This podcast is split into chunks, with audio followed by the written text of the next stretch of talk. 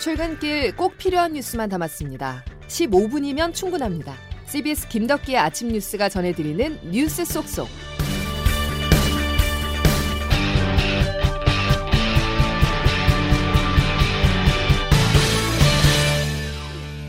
여러분 안녕하십니까. 4월 19일 김덕기의 아침 뉴스입니다.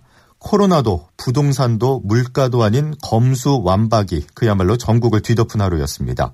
어제 당사자인 검찰은 물론이고 청와대와 국회까지 검찰 수사권 완전 폐지를 놓고 논란의 연속이었는데요. 먼저 청와대로 가보겠습니다. 문재인 대통령과 사직서를 낸 김우수 검찰총장이 예정에 없던 면담을 가졌습니다.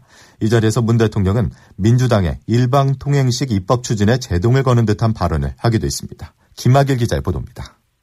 문재인 대통령은 어제 저녁 검수 완박 법원과 관련해 사표를 제출한 김호수 검찰총장을 70분간 면담했습니다.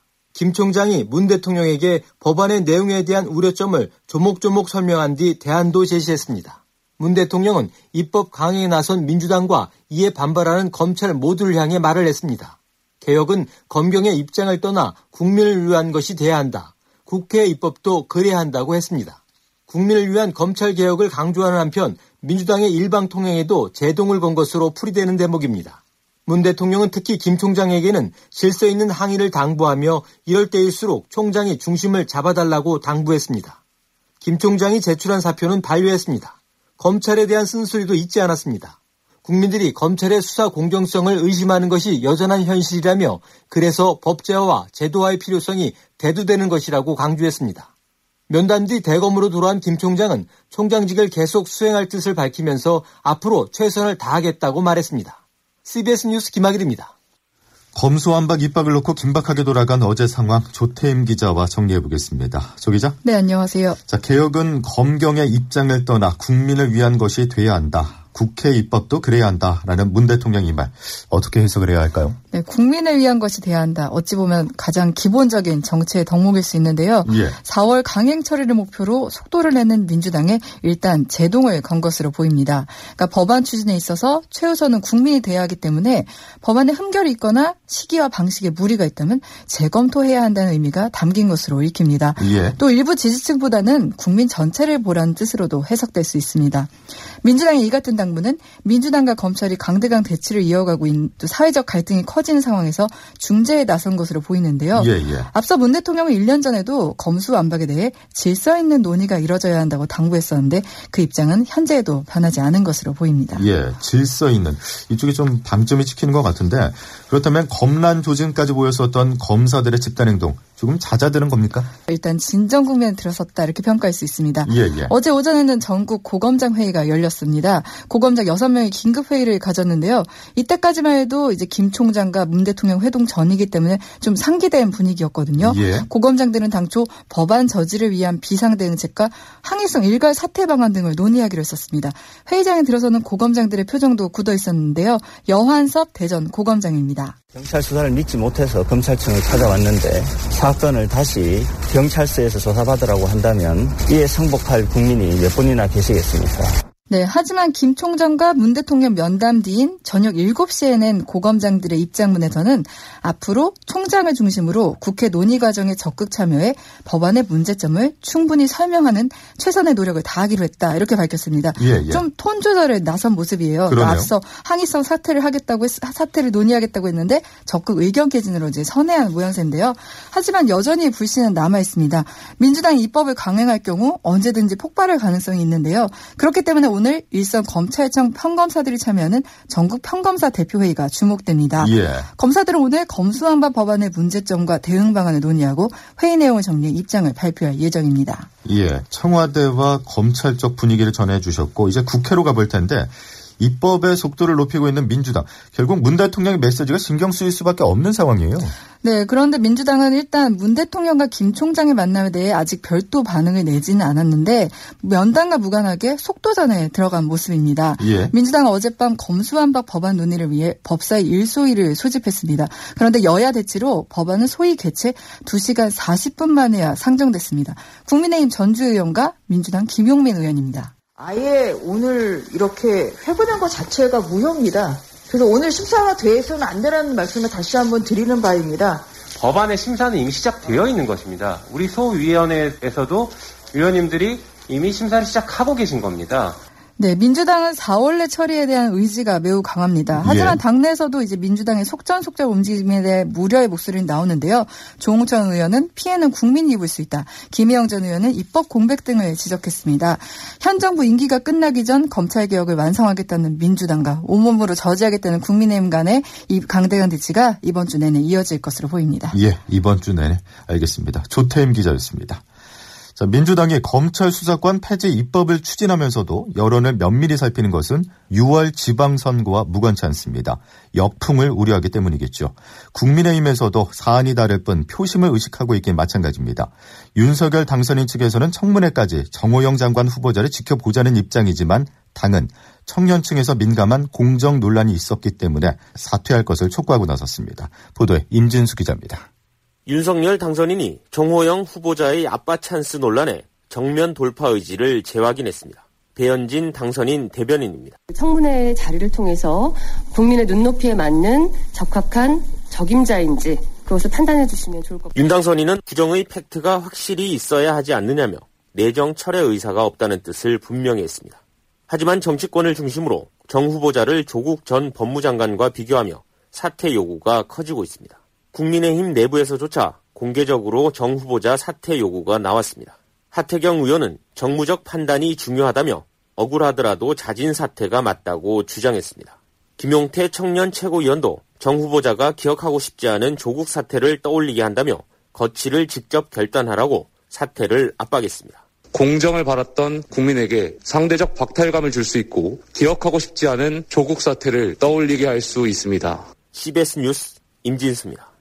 부산지법은 조국 전 법무부 장관 딸 조민 씨가 부산대를 상대로 낸 입학 취소 처분 집행정지 신청을 일부 인용했습니다. 이에 따라 조 씨는 법안 소송 1심 선고 후 30일까지 부산대 졸업생 신분을 유지하게 됐습니다. 또 재판부의 이번 결정으로 보건복지부의 조 씨에 대한 의사면허 취소 절차 진행도 뒤로 미뤄질 전망입니다.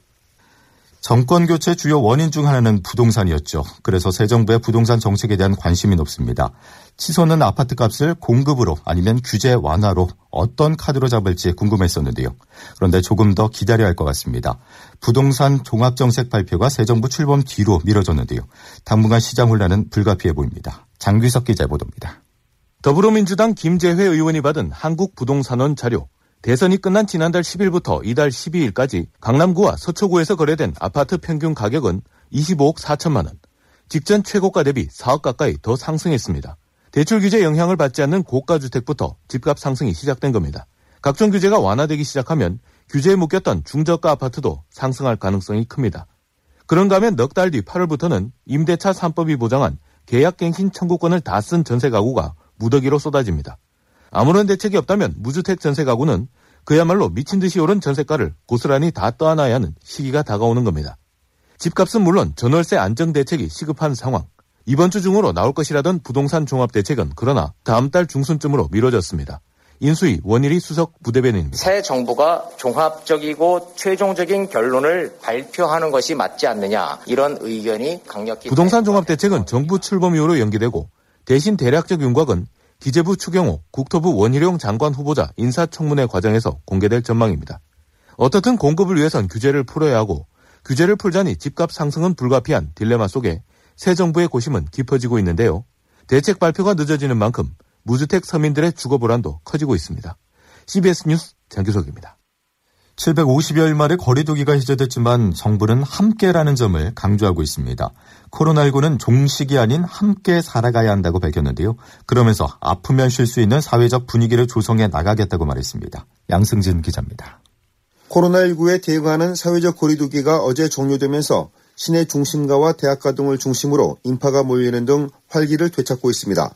다만 우리보다 앞서 방역을 전면 해제했던 미국과 유럽 국가들이 다시 확산세가 커지는 양상을 보였기 때문에 방역 당국은 여전히 긴장을 풀지 못하고 있습니다. 정부는 사회적 거리두기 해제로 방역 수칙의 중요성이 더욱 커졌다며 방역 수칙 실천에 동참할 것을 당부했습니다. 개인 방역 수칙으로는 예방 접종과 30초 이상 비누로 손 씻기, 하루 3번 이상 환기하기, 사적 모임 최소화하기, 아프면 집에 머물기 등이 있습니다. 특히 코로나19 격리가 향후 자율로 바뀌는 만큼 아프면 쉴 수 있는 사회적 분위기를 조성하는 것이 중요하다고 강조했습니다. 사회적 거리두기 해제 조치에서 빠진 실외 마스크 착용 의무의 해제 여부는 정부가 다음 주부터 논의를 시작해 해제 여부를 결정할 방침입니다. 현재는 실내 전체와 실외에서 다른 사람과 2m 거리 유지가 안 되는 경우 집회 공연 행사 등 다중이 모이는 경우에는 마스크를 착용해야 합니다. CBS 뉴스 양승일입니다. 2년여 만에 일상을 되찾은 어제 사회활동이 하나둘 기지개를 켜는 모습이었습니다. 유통가도 활기를 찾는 모습이었는데요. 백화점이 2년 만에 오프라인 행사를 준비하고 대형마트들은 시음과 시식 등 손님 맞이에 나섰습니다. 조혜령 기자가 취재했습니다. 사람이 모이는 집객 행사를 미뤘던 백화점은 웨딩과 화장품 등 다양한 오프라인 행사를 열고 손님을 맞이할 예정입니다. 현대백화점 관계자입니다. 29일부터 원리를 찾아를 테마로 고객 체험형 이벤트들 진행하는데요. 저희 현대백화점이 오프라인 마케팅을 재개하는 건 코로나19 이후 2년 만인데요. 이제 다음 주부터는 대형마트 시식, 시음 행사도 가능해집니다. 좌석수를 줄이고 영업 시간을 앞당겼던 카페도 테이블을 재정비하며 코로나 이전으로 회복을 준비 중입니다. 엔데믹의 패션 수요도 빠르게 회복되면서 패션업계는 벌써 여름 상품 준비에 들어갔습니다. 실제 한 온라인 쇼핑몰의 지난달 여성복 주문 금액은 지난해 같은 기간과 비교했을 때 22% 증가하기도 했습니다. 홈쇼핑 역시 해외여행 상품을 주력 상품으로 내거는 등 엔데믹 속 여행 수요도 폭발적으로 증가할 것으로 보입니다. CBS 뉴스 조혜령입니다. 거리두기 전면 해제로 자영업자들이 한숨 돌리자마자 우려스러운 소식이 나라 밖에서 들려오고 있습니다. 곡물 상승의 여파로 물가가 오르는 애그플레이션이 본격화하고 있는데요. 시카고 상품거래소에서 7월 인도분 옥수수 선물은 9년 만에 8달러 선을 돌파했습니다. 밀 가격도 계속해서 오르고 있는데요. 여기에 더해 우리나라 무역에서 높은 비중을 차지하는 중국 경제에 빨간불이 켜졌습니다. 아직 상하이 봉쇄는 반영되지도 않아 앞으로가 더 걱정입니다. 베이징에서 안성혁 특파원입니다. 중국의 1분기 국내 총생산 GDP 성장률은 시장의 전망치 4.5%보다는 약간 높은 4.8%로 발표됐습니다. 하지만 지난달 전인대에 중국 정부가 보고한 올해 성장률 목표치 5.5%는 많이 못 미치는 수치입니다. 3월부터 퍼지기 시작한 코로나19의 영향이 본격적으로 반영된 것으로 보입니다. 이런 실적이 앞으로 남은 3분기 동안 이어지면 시진핑 주석의 3년임이 예상되는 올해 중국의 경제 성장 목표는 달성이 유한해집니다. 하지만 이제부터가 시작입니다. 인구 2,500만의 초거대 도시 상하이와 주변 도시들의 전면 또는 부분 봉쇄는 1분기 성적표에 반영되지 않았습니다. 조업 중단과 물류 차질 등은 2분기부터 차곡차곡 반영됩니다. 문제는 코로나가 아니라 중국 정부의 제로 코로나 정책입니다. 중국 공산당과 정부는 전파 속도가 빠른 오미크론 변이를 통제할 수 있다며 연일 제로 코로나의 당위성과 필요성을 역설하지만 외부 세계는 물론이고 중국 내 전문가와 일반 국민들 사이에서도 비관론이 확산되고 있습니다. 베이징에서 CBS 뉴스 안성료입니다. 이런 가운데 세계은행이 올해 전 세계 경제 성장률을 약 1%포인트 하향 조정했습니다. 데이비드 맬패스 세계은행 총재는 현지 시간 18일 올해 전 세계 경제 성장률 전망을 기존 4.1%에서 3.2%로 수정한다고 밝혔습니다. 맬패스 총재는 갑작스런 에너지와 비료, 식량 가격 상승에 직면했다면서 유럽과 중앙아시아 지역의 경제 성장률이 가파른 하락세를 기록할 것이라고 내다봤습니다. 김덕기 아침 뉴스 여러분 함께하고 계십니다. 이제 기상청 연결해서 오늘 날씨 알아보겠습니다. 이수경 기상 리포터 전해주시죠. 네, 오늘도 맑은 구역의 영향을 받으면서 낮에는 따뜻한 봄 날씨가 예상됩니다. 다만 내륙을 중심으로 낮과 밤의 기온차가 15도 이상 커지면서 아침과 밤에는 옷차림에 조금 더 유의하셔야겠는데요. 당분간 기온은 평년과 비슷하거나 약간 더 높겠습니다. 한편 오늘도 대기가 정체되면서 수도권과 충청도, 전라북도 지역의 미세먼지 농도가 나쁨 수준을 보일 것으로 예상되니까 이 점은 참고하시기 바랍니다. 오늘 아침 서울 기온은 9도 안팎을 보이면서 어제보다는 2도 정도 낮은 모습인데요. 한낮 기온 어제와 비슷해서 무척 포근해지겠습니다. 서울과 파주, 철원과 부산의 기온이 22도, 대전 24도, 광주와 대구 25도로 일교차가 크겠습니다. 오늘 중부지방을 중심으로 대체로 맑은 날씨를 보이겠는데요.